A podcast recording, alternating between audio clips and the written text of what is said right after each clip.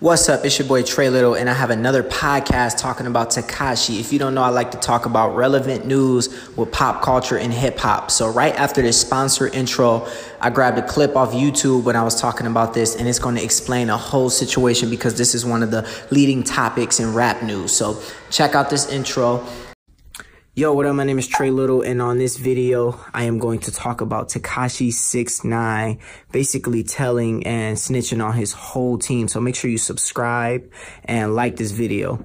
Let's get into it. Mama had me when she was only 15. Daddy got killed when I was only 4.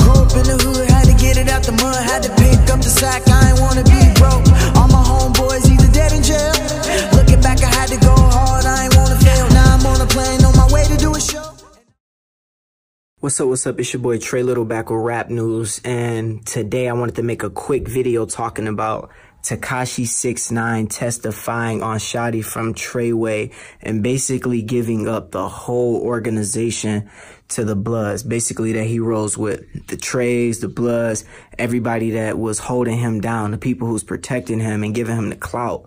So basically there was reports from people who was in a courtroom that he's giving everybody up, the OGs, you know, the inside prison, you know, gang and organization and stuff like that. So it's pretty crazy. I think this goes to show that a lot of these rappers think they can get this clout when they're really not about that life. They can start off on the streets.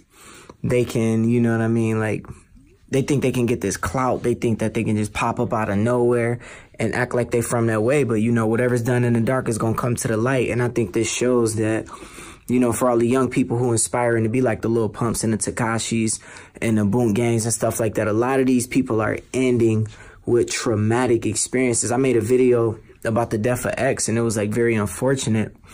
And I was just kind of talking about how like, you know, a lot of the younger generation of of artists, you know what I mean, they were setting these examples and now we're all kind of seeing it fall down and like come down on a lot of these artists and in a way it's kind of showing the younger artists who thought that they can just follow the same route that that's not the route to follow. Like you, you clearly see that like a lot of these artists are industry plants and they only get there because they have these record labels that's behind the scenes and funding and stuff. And the average kid you know what I mean, sitting in his house in the suburbs or whatever, think he's just gonna blow up like Tekashi by wilding out and getting into all this beef and he actually can get shot and killed in real life. So this just goes to show that like, man, this is where this stuff get you. Like at the end of the day, it takes patience, creating good music and actually building a fan base and not trolling and getting yourself in trouble because we see what's happening to all of these artists that's doing that. So anyways, he's gonna go back to court tomorrow and they're gonna talk about the results. They say he's going to get out of jail this month. So let me know what y'all think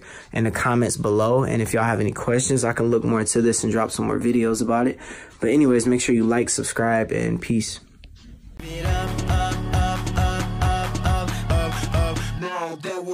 There's no need to come down.